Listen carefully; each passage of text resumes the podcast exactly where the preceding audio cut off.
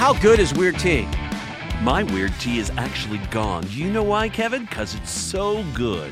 Because our PAs have not brought us a new Weird Tea. They're I both know. What's empty. up with that, you guys? Bring us some tea. We need Weird Tea. It's an amazing company, some friends of mine that started a long time ago. They're all about donating to charity. So if you buy online and you put the code Kevin, they'll donate to the Unite the United Foundation. Don't put Tony in the box, put Kevin, because they won't do shit if you put Tony in the box. Put Tony in the box, but don't tape it closed. Drink weird. So one time I got this bright idea that was like, oh, we'll pick you up in Las Vegas and we will bring you to San Diego with 91X radio. And it was like, you fly in, you ride on the tour bus, we'll bring you down. And, and we had this day off scheduled at the Colorado River at my old partner John Reese's house. Right. So the concept was all the bands were going to come down to the river and we're going to have a great time. So the radio winner shows up in Vegas. And I'm like, all right, man, I guess I got to take you out. It was 4th of July. So we actually went out that night. I took him to this party and with Juliette Lewis, actually. Okay. and it was like this total like party at a club. And I almost got thrown out, but we brought the radio winner and we're having a great time and we're having a good time. And we all take the bus down to the river. So we had boats waiting, we had jet skis waiting, we had inner tubes Was this at night or during the day? during the day, the next day. Okay. So July uh, fi- July fifth, we're going to be at the river. So we all get on these boats and we go up the canyon. If you're ever at Lake Havasu, you Yeah, go up the yeah, of course. to the sandbar. Right. And we're all parked up and everyone's having a great time. John Reese is racing his boat around. Everyone's having super fun time. Right. And uh, we had an inner tube.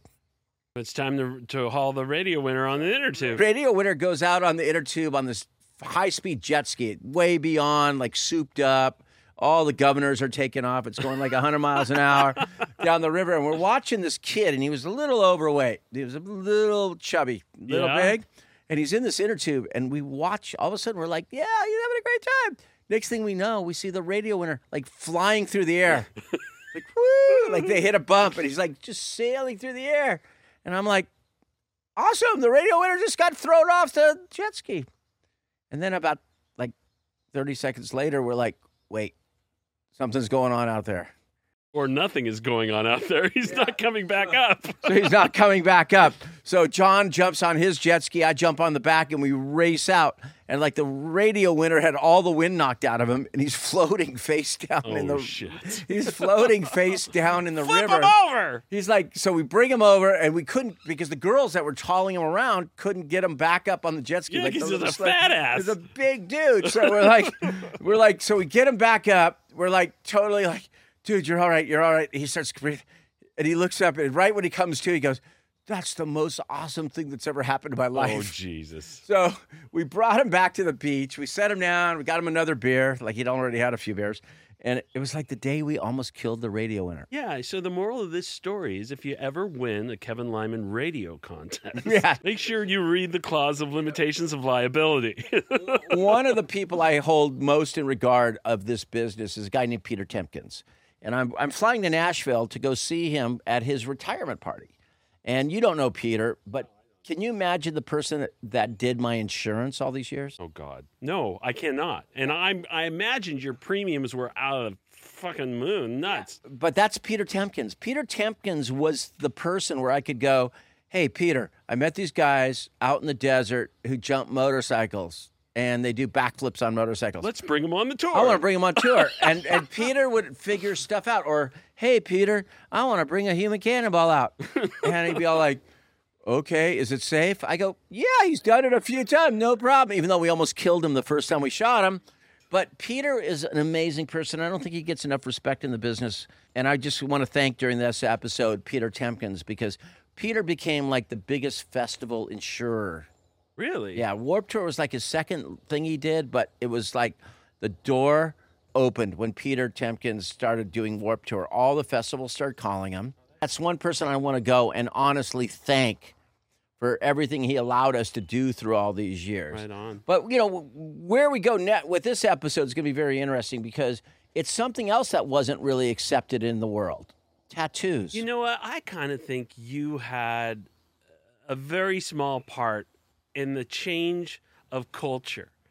I don't know if this is true. Maybe it's a stretch, but I'll tell you what, my generation, was not all hopped up on tattoos. It wasn't a thing from when I was in my 20s growing up. And now you look around, you think I think everybody has a fucking tattoo now. Tattoos have been always very interested to me because it's a commitment. I'd work, and there was this guy named Iggy. Like Iggy, if you're out there, man, I, I always wonder whatever happened to you. But Iggy was the kind of guy that would like, he didn't like Coke, so he got a Pepsi tattoo.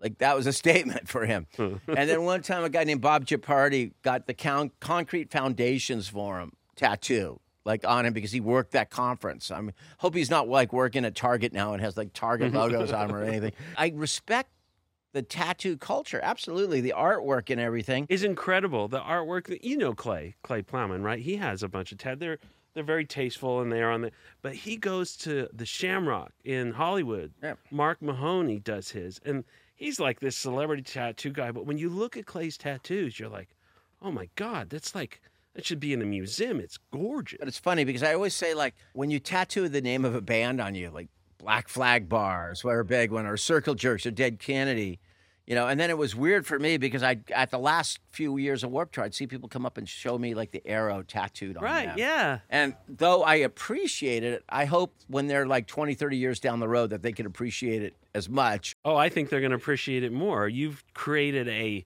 a cultural phenomenon that's going to be a part of their lives forever. So when they're 65 looking down at that arrow, they're going to have fond memories, I would This episode, though, I tracked down a few people that I thought were important. There's so many people that were important to the tattoo culture at Warp Tour. We're going down the road, and there was all these people would go pay the tattoo guy after shows, and that was part of our you know, punk rock culture. And you know, it was like getting tattoos, and you know, it was bikers and punk rockers, and everyone was getting culture.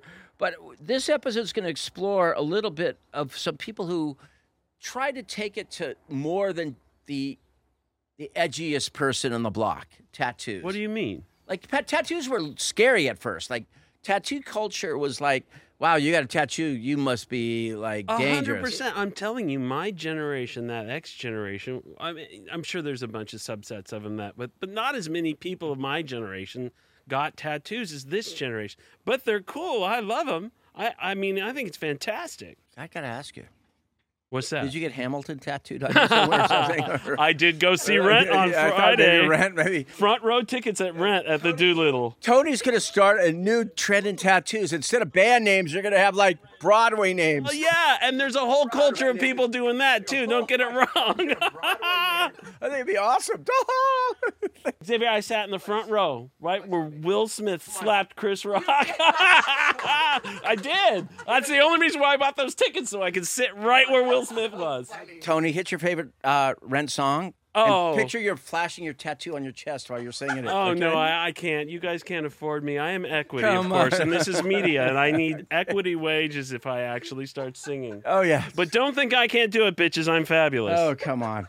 Back to serious stuff. Back to serious stuff. Back to here. serious stuff called tattoo. So I tracked down someone named Oliver Peck, and then I tracked down Nathaniel Madden, and uh, he'll be talking about how he advocated for tattoos in the workplace, how they started their organization that did that. And then it was amazing because I was asked to write a little excerpt, or you know, when people send me books all the time and say, "Hey, can you write a little bit about my book?" or Right. some. Cool. And uh, Scott Edelman, who did this book, he did a tour called Tattoo the Earth. And he is a sweet man, but man, talk about dealing with all the wrong people to ever start a festival with. I mean, he just checked every box to all the people who tortured me whenever I dealt with them. he decided to get them all in one room and say, let's do a festival together. Like the most, I, I'm going to say it, the most greedy, self-centered people in the music business. Oh, come on, take it easy. Didn't mean any of that, folks. No, I totally meant it because Didn't mean you that. know what? The guy started out with all the greatest intentions in the music business. What was the name of the festival? Tattoo the Earth. We're going to start this episode talking to my friend Oliver Peck. People that don't know him don't realize how much influence he's had on the tattoo culture of America. Kevin, how did this guy get started on the Warp Tour? Let's find out. the beginning was the uh was 2005 and matchbook romance they had me come out onto their bus and tattoo them. And I stayed on the tour tattooing in the back lounge of their bus for about probably about two weeks. When the two weeks was over they were getting off the tour. They only did half the tour or whatever it was. And I was going to go home, but there was a bunch of more people that wanted tattoos. So Mike Herrera and the MXPX guys were like, "Hey, come ride with us on our bus and tattoo us." And I ended up staying on the rest of the tour. It was a balance for me because it was like I know people were tattooing, but technically Peter, who we talked about earlier about doing his retirement party, was not that into people tattooing on tour.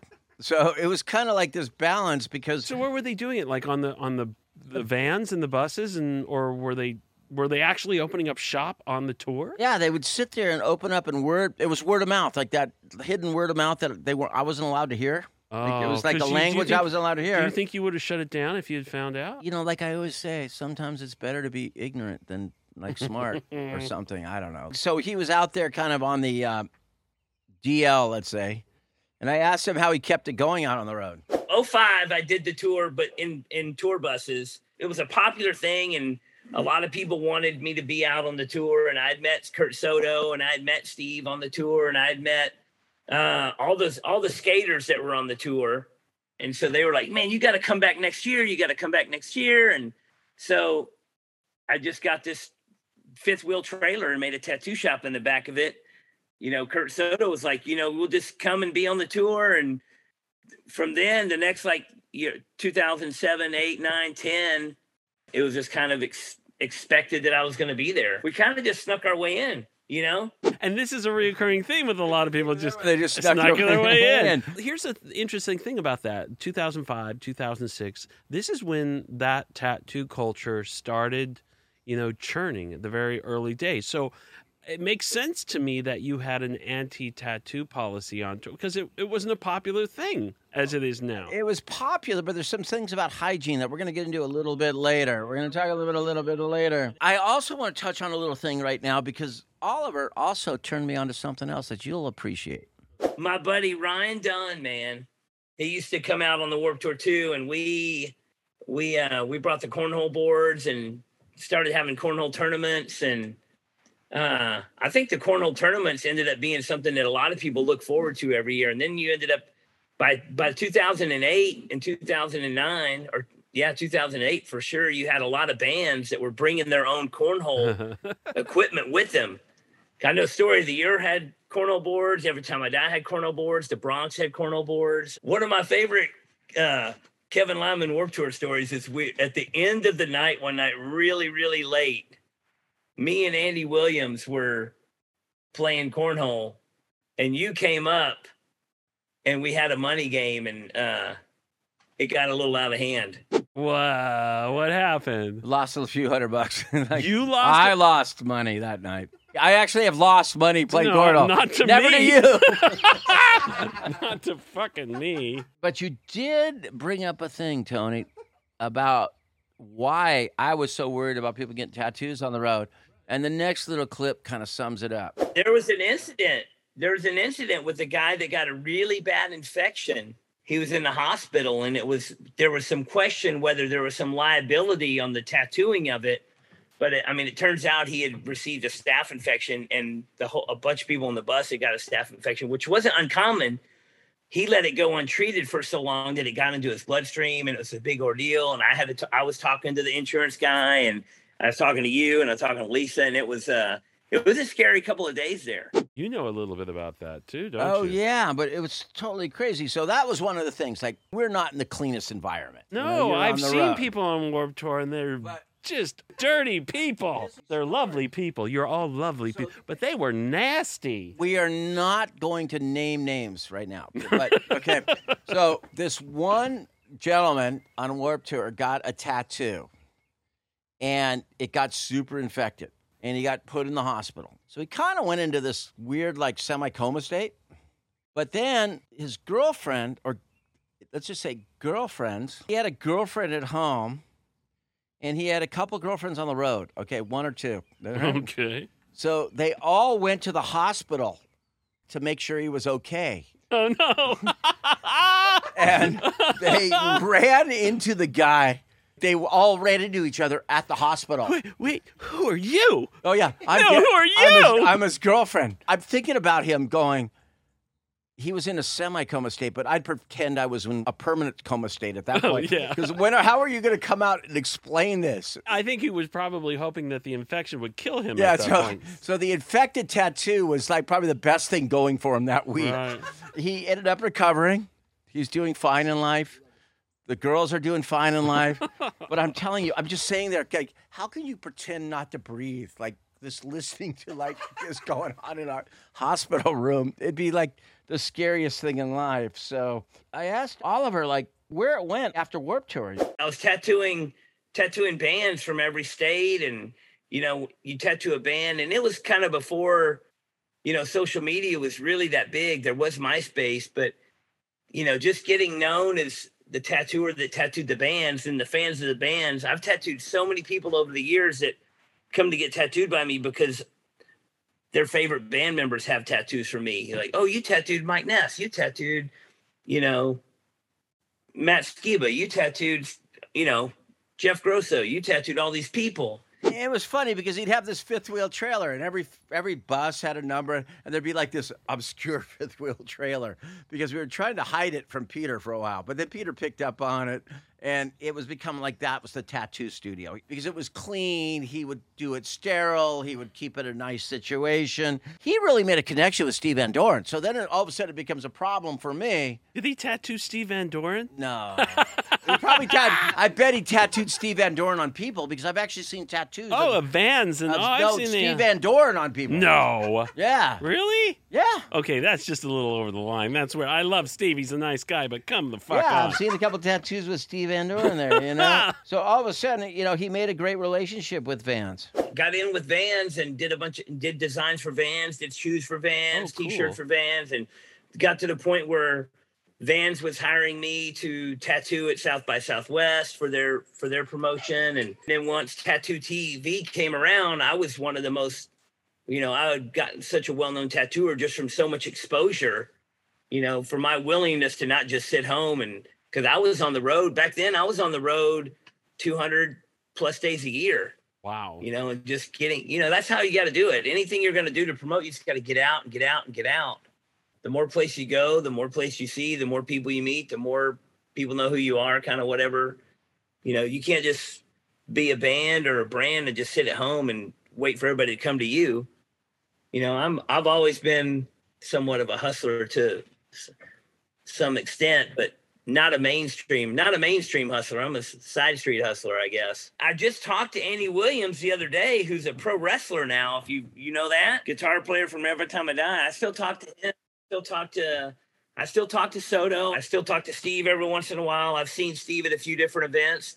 He's been such a great guy in, in the scene and in the culture, and he's been such a good like I don't know, like a like an out of place role model for this for that that culture. You know, it just the the unlikely role model I think is is Steve Van Doren. He was famous for tattooing a certain thing, and he holds a record for the most 13s tattooed at any given day. So if you want a free tattoo on that day, you can go by his shop or wherever he is, and he will tattoo the 13 on you. Really? What does that represent? 13. Uh, better hope you hit an eight on blackjack. What? Yeah, that's what it all is about. No, I thought it was bong. I thought it was shaped like a B for a bong. That's what it was on. That's what I put on my peaches in the 80s. Or wait, Xavier says it's Friday the 13th. Look, it means something to everybody. Isn't that the beautiful thing? Isn't that I'm like, beautiful? that's the hardest hit in blackjack. Like, you got a 13. What are you going to do? Hit- No, 12. It's called midnight. The hardest hit in No. blackjack is midnight. Christ, it's eight. It's like called 13. midnight. It's 12. So I don't know why. I'm going to Vegas next week. You know what? I'll ask. So I asked Oliver about tattooing. Was there a lot of laws and rules about tattooing? Because I know it affected a lot of things out there in the world. in the late 90s and early 2000s, a lot of states didn't have very many laws on tattooing. And then there's a few states that were very, very strict. One of the rules that was pretty prevalent was it was illegal to tattoo out of a, a, a mobile building. And a lot of states had that law. So we were definitely, we were definitely Breaking the law on the fringe. breaking you the know, law. we're you know, even even in Texas, like if you have like a, a mobile home as your shop, you couldn't you couldn't tattoo out of it. Interesting. But my, a lot of states didn't have any regulations whatsoever. And then in a few states like Oklahoma, it was totally illegal to tattoo in any sense up until I don't know, like two, late and mid two thousands. Oklahoma doesn't allow you to tattoo at all. Except Jesus saves. that was the only one allowed. Praise be. You can get a tattoo, but it has to be of Jesus in Oklahoma. I can tattoo of the tattoo of the Lord. Well, fuck that. It's punk rock, so it's a little you breaking the law. But what are you gonna do? I'm telling you, I had so much fun reconnecting with Oliver. We had like it was always this like weird relationship because he was worried that I might have to shut him down, but I really respected him. Like he turned me on to cornhole. And he was a good dude to have around. He was so connected with it. Not something we booked, like not a band or a brand. He was on the tour longer than a lot of bands. You know, I asked him what you know he says about the Warp Tour. People ask me about Warp Tour all the time. I've done some interviews about it, and a lot of people are intrigued by the idea of going to all these different places. Like, oh, you've been to New York, you've been to Kansas, you've been to California, you've been to Arizona, you've been to, you know, and all that. And I'm like, hey, it's not about the city because it's all, it's every city's the same. Every city is a big parking lot full of tour buses. That's it. You don't know half the days, you don't know if you're in Syracuse or Pittsburgh. What's the difference? We always referred to it as punk rock summer camp. We had the best time of our life, and some things got crazy out of control. But for the most part, it was a family, and everybody just in you know the last day of Warp Tour was always sad to see your friends go, and you're always happy to see them first day, set up day the next year. And I think those those seven years that I did the tour, man, I just it just seems like one big long blur. And uh, I, most of us, you know, a lot of those people I still think are my family, and uh, I got to see my favorite bands play every night. I got to get tattoos from my favorite band because I used to have everybody that was on the tour. I would have them tattoo on me. So I've got my whole arm is signatures from everybody from Matt Skiba to Haley, you name it. Everybody from every band that was on there, and uh, it was just. I don't know. That's it, man. I think that's awesome that he had those people get a little tattoo from them. It's kind of like he has a little archive history of his time with the Warp Tour. I asked him, how do you get a hold of Oliver Peck these days? I'm at Elm Street Tattoo in Dallas, Texas. It's my home base. I travel around and tattoo all over, so you can keep an eye on me on Instagram. But I do all my booking through email, which is just oliverpecker at gmail.com. And if you want to get a 13, I'm at my home shop, Elm Street Tattoo, every Friday the 13th ever. So we got one next month, May 13th. It's Friday 13th, and we're uh we're gonna be doing hundreds of tattoos. Well, this episode will be coming out right at the time. Go by and get a 13. Yeah, does he do it for free? If people just Yeah, walk in? free. Just that's show up and get a awesome. 13. I think this is a good moment to thank our sponsor, Weird Tea, who's been so good to us. So it was awesome to catch up with Oliver, Tony. But then I thought that if we're going to do an episode on tattoos, I think it's very important to contact an old friend, Nathaniel Madden. And Nathaniel Madden is one of the a very interesting person.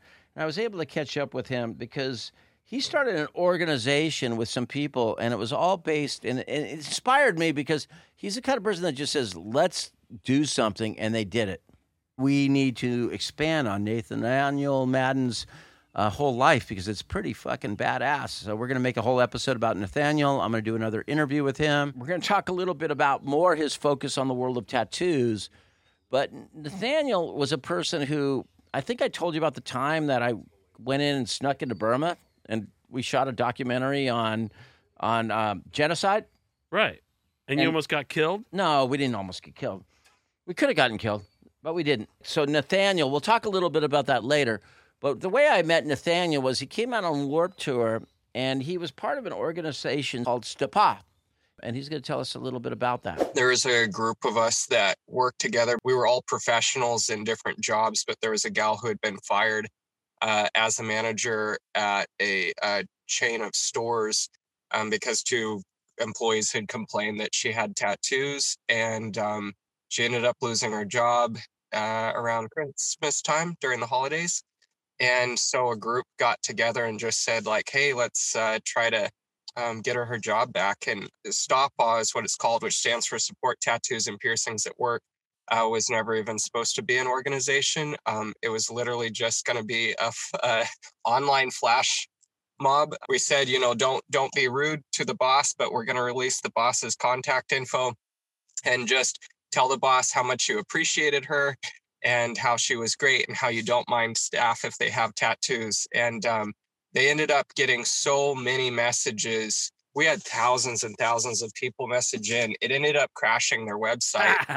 yeah. Um, we were always clear from the outset: don't don't be aggressive or mean, um, because that doesn't win over hearts and minds. Don't be entitled. Just be kind. Support them in giving their them the freedom and flexibility to hire people based on merit instead of what they look like. Nathan's just such a mild mannered, nice person, and he's so easygoing, you know.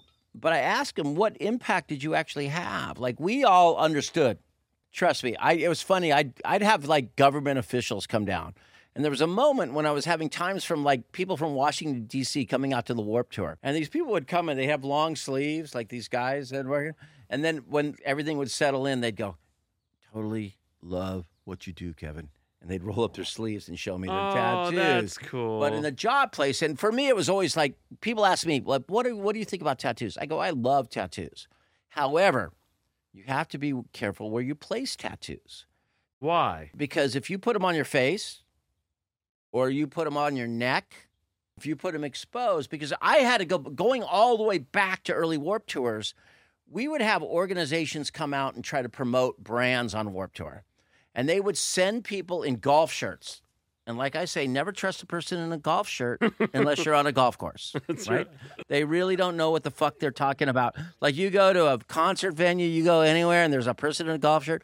They don't know what the fuck they're talking about. but on a golf course, they're awesome. Like I look great on a golf course, but would never wear a golf I shirt never off the thought golf of course. that philosophy is a life lesson, but okay. It's a life lesson. So you don't do this. So it was like they would send, send them out to promote brands on Warped Tour, early Right. brands like Sony PlayStation and things like that. And I would sit with my brands and go, nah, no one's going to trust a person in the golf shirt. Trust us. None of us do. Hire people from the lifestyle that leads lives our lifestyle, and you will be viewed as more credible. So they would start to look. So we literally started getting a lot of people jobs. And I would say, just don't tattoo your face. That's that becomes a little too much. That's like a commitment to a different. Yeah, but. I, isn't that a slippery slope, though? And maybe we're asking controversial questions. Do you think that there is any job out there that would preclude someone from having it because of a tattoo, oh. even a face tattoo? And do you agree with that? Oh, Because ab- I don't. I no, don't think you- absolutely, like what? absolutely. We still have prejudgment, and and and Nathan talked. We I know, about but it. what are you saying? You can't be a cop because you got a tattoo? You can't be a cop. Well, you, I don't think you want to get Satan's helpers or whatever the hell the sheriffs have in L.A. right now. I guess. That's a huge thing right now in LA because we've got the sheriffs who are getting these tattoos and they're saying they're not part of a gang. You've heard about Bill and Nate Wade with talking No, I about haven't that, right? heard about that. and they're saying that we have gangs within LA Sheriff's Department wearing these Mm. tattoos. oh, really? Yeah. But we don't think that's true, right, guys? For all of those sheriffs that listen to this podcast. Look, look, I'm not judging all sheriffs. I never do. You know, so what ended up happening is, you know, we would go through this thing about, you know, tattoos in the workplace. So they actually made a lot of impact out there. Nathan told me about some of the impact they made. Bank of America changed their policies. Olive Garden, you know, so all over the spectrum. One year we had a total of, I think it was something like 750,000 employees at businesses who had policies changed um, from our work. So it, it was really cool. Um, there's still a lot of stigma in some foreign countries, um, but we've seen a massive change in the U.S. I mean, this is night and day difference. Actually, Kevin, this is interesting. Just I think, um, I think a few months ago, four months ago, United Airlines. There were two airlines that um, switched their policies now, um, and that's such a big change because the last year of Warp Tour, we were still dealing with people getting kicked off of planes who were customers because they had too many tattoos or the wrong tattoos. And so to have that swing where all of a sudden now they're letting stewardesses and pilots have, you know, visible tattoos, that was a big change. No, that's crazy. It's true, though. As a customer? Yeah. Well, I mean, uh, like I was telling you, it's a generational shift in that, you know, there was in the 90s, the early 90s, the 80s, and tattoos meant you were a ruffian or someone that was anti culture. Now it's the mainstream. Well, that's what I'm saying. But there's still companies out there, and these people went out there and they just started an organic movement to educate people that just having a tattoo, don't judge them because of a tattoo. Right. And I think you know, I think they've, they've done wonderful work. And Nathan is a very they should be so proud of that that that big of a sh- shift change of their work made those policies. That's a, amazing. And this all started from him being on the tour doing tattoos. basically him, you know, promoting that tattoos are okay for people to have in the workplace. That's You awesome. know, we were doing this tour and we were trying to work throughout this thing, but there was a, a, a gentleman named Steve Alderman who was was trying to create his own tour for his passion of tattoos at the same time. Tattoo the Earth tour with Scott. It was just he reached out to me about you know writing a little part for a book he was writing on his called Caravan of Pain. I came to tattooing late in life. Uh, I didn't get my first tattoo till I was 30. And they really held no uh, interest for me when I was growing up. I grew up on the Stones and the Who. And if they had tattoos, I absolutely would have been covered in them. I did whatever they told me to do. They just didn't happen to have tattoos. So I grew up, you know, at a time where there was quite a bit of stigma attached to tattooing. And it really wasn't in my frame of reference. And uh, I'm also not good with my own blood uh, and pain for the most part, and it just was never on the radar. And after my father died, I met some some people who kind of turned me on to tattooing, and um, it just talked to me one day, and I was like, you know what, I want to get this, you know, uh, this tribal symbol. Um, and I was sober and you know was well thought out, uh, and then that started the whole thing. You know, everybody says they're only going to get one. But if you could have, you you would have had that Rolling Stone lips on your arms, similar to my world was like the punk rock bars, the Black Flag bars, or something. You would have had that if it was uh, available at the time. Exactly. I have it now. I, have, I have the Stones tongue and then the Who, you know, that circle logo. right, right, right. I have those over here, which I got. The, the Who tattoo I just got a couple of years ago. the Who. Speaking of the Who, Speaking of the Who, oh my God, my new favorite band. I won't start talking about it. Okay, so we're gonna jump into this segment now while it's I here. know, but while Kevin, we're here, what bands out there are you listening to right now? The ones that you won't shut up about. the about. Who, Who? the Who, That I said new bands. the Kevin. brand new band, the Who, the Who. The Who is not a brand new band. They Kevin. are. This is an Abbott and Costello Someone- sketch. I swear someone to God. Who's Google- on first? I don't know what's I would on Google the Who, H U. That's how you spell second. Who. Who the hell is the Who? H U. The Who are the best band that played Coachella. They're amazing. What are they? The Who. The Who. I get it. I Not get the it. Who, I get the, the Who. The Who. Is it pronounced Who? I don't even care. But it's- it's a I'm new band telling that you you, lo- they blew our face out. Me and Fran were at the front of the barricade, like rocking out, like The H U. yeah. We totally blew all their credibility. Like two, like fifty something year olds, almost sixty and sixty something, oh, I just mean- rocking out to a band. Fran came out here earlier and just was like mimicking being on the front row. I've never seen you act like this. You'd think you would be jaded after all these years, but you're genuinely excited oh about yeah, this so band. so excited about this band. Did you say they did something with Jacoby? Yeah, they did a song with Jacoby from our friends in Papa Roach. Wow. I mean, it's it's. I can't believe it took this long. That's but that's scary to me. It got took a while. Usually, I was first on something, and now it's like, oh, they've got 33 million plays. wow. Wow. So I'm not that on it. But if you guys ever want a greatest band in history right now, the Who. The Who. But beyond that, we talked earlier about people who were starting a festival and how easy it was or how great it is and everything. And I asked him like what it was like for him to start a festival. I had an inspiration to do an event, and I'd been in the music business when I was younger. Uh, so it wasn't completely foreign to me, but I, I hadn't been in it for a long time, you know, to over 10 years. I just really had an inspiration. I, I, I had this, I had just helped take a company public and had some great success and, and sort of how saw, saw how the machines worked uh, behind the scenes and how you would get something launched and how you would brand it and make it work.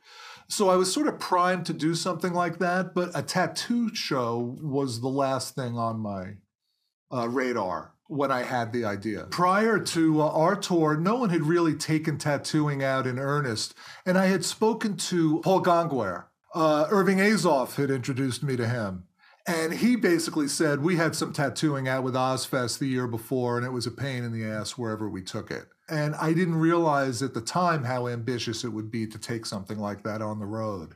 I was sort of filled with inspiration. Fortunately, because if I really thought it through, I would. There were about twenty times in there where I would have or should have stopped you know but i was on a vision quest so so that's you know that that's really what the book is about is that uh, a vision quest Did this only go out one year and then m- crash and burn miserably? No, it didn't really crash and burn miserably. Like that's the sad part. You talked to Scott Adelman. It it did business wise. Trust me. Well, I mean that's But you talked to him, and he was. It's like so many people. They're super passionate about a lifestyle. They're passionate about a brand. I was the same person, sure, of but course. maybe I came from that world. I had worked in that world. He came from a little bit of outside that world. But you know, you know, I asked him, would this be a guidebook to anyone who wanted to start a music festival? in some ways it's a little bit of a textbook in trying to get something like this launched um, and going through the trial and error. My advice to someone who was going to be launching this, and I don't know if you could even do this now. I'm not sure. I'm not sure if there are enough independent promoters to support something like this. Um, but I think at the time, uh, the, the key thing for me was to treat it like it was something real until it could become something real. From the moment I had the idea, I talked about it as a living, breathing thing. I could close my eyes and I can stand in it. There was nothing that was going to stop me. Um, I have plenty of ideas now that are kind of good ones. I don't act on them because I'm not willing to do what it takes. I'm not willing to go out on the road. I'm not willing to fly to Amsterdam or Vienna or wherever on a moment's notice to meet the person who could get you to the, you know. Um, so that was the thing that I would tell someone if they're getting into this. Unless you're in it for real, don't get into the music business or, the, or the tattoo business because they're they're I was naive in a sense and I'm not a naive person. I had worked in the music business before and the trucking business in New York and a courier business on Wall Street, different places, you know. I'd been around the block. But when it came to this, uh, I had to go into it with a certain amount of naivete because of what I was trying to achieve. But then all of a sudden, he kind of latched onto a band that actually I I I love this band. I think they're they've had done some amazing things in life and and and continue to do that. Slipknot? That was the key. Get you know, I made a couple of Slipknot? stabs at Yeah. it. It was a great idea. And I was on fire and I knew how to sell it and I just believed that it would happen. And I had the tools and some of the money to do it. So within a very short period of time, I got to meet with Irving Azoff in LA. And Lyle Tuttle, who at the time was, who passed on a few years ago, was the godfather, grandfather of modern tattooing. So the idea got me in front of people very quickly and maybe too quickly before I knew what I was doing. So I first tried to go right to the top and sort of sell the idea and hit a brick wall, as I should have because I wasn't in either industry. If it'd been an industry that I was involved in, then I would be able to do that. But I realized that. So then I was like, okay, I got to go go to the bands. I got to get the bands and I got to get the money to put the tour on because I never said I had the money to secure the bands. I had the money to get the money. You know, I was building something.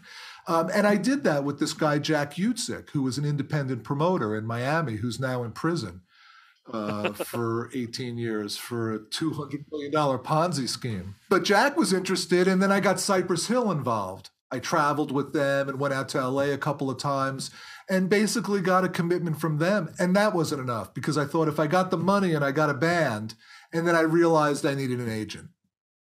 And that's when I met a guy named Paul Zakowski who had done the BB King Blues Festival for 10 years, walked down Abbey Road and disco, you know, oldies shows and the shed shows.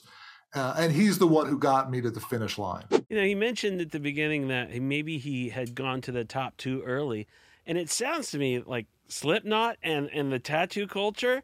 Those concerts are going on now every week with Slipknot. Like he came too early to this game and he lost. Sometimes you are too early to the game, and I've been there too early, maybe in Latin music or something. But he threw out a name named Jack Utsick. Did that ever ring a bell Yeah, what's what's going on with Jack? He said Ponzi scheme. What Did the you fuck's ever going watch there? um, uh, American Greed? Did you ever watch that TV show? no. There's a whole episode on Jack on this guy? What did he But do? Jack Utsick was this kind of rad dude, which was kind of like you'd meet him and it'd be like, Jack Utsick's kind of rad. He was older. He was dressed nice, like kind of looked like a Jimmy Buffett. He just came from Jimmy Buffett concert.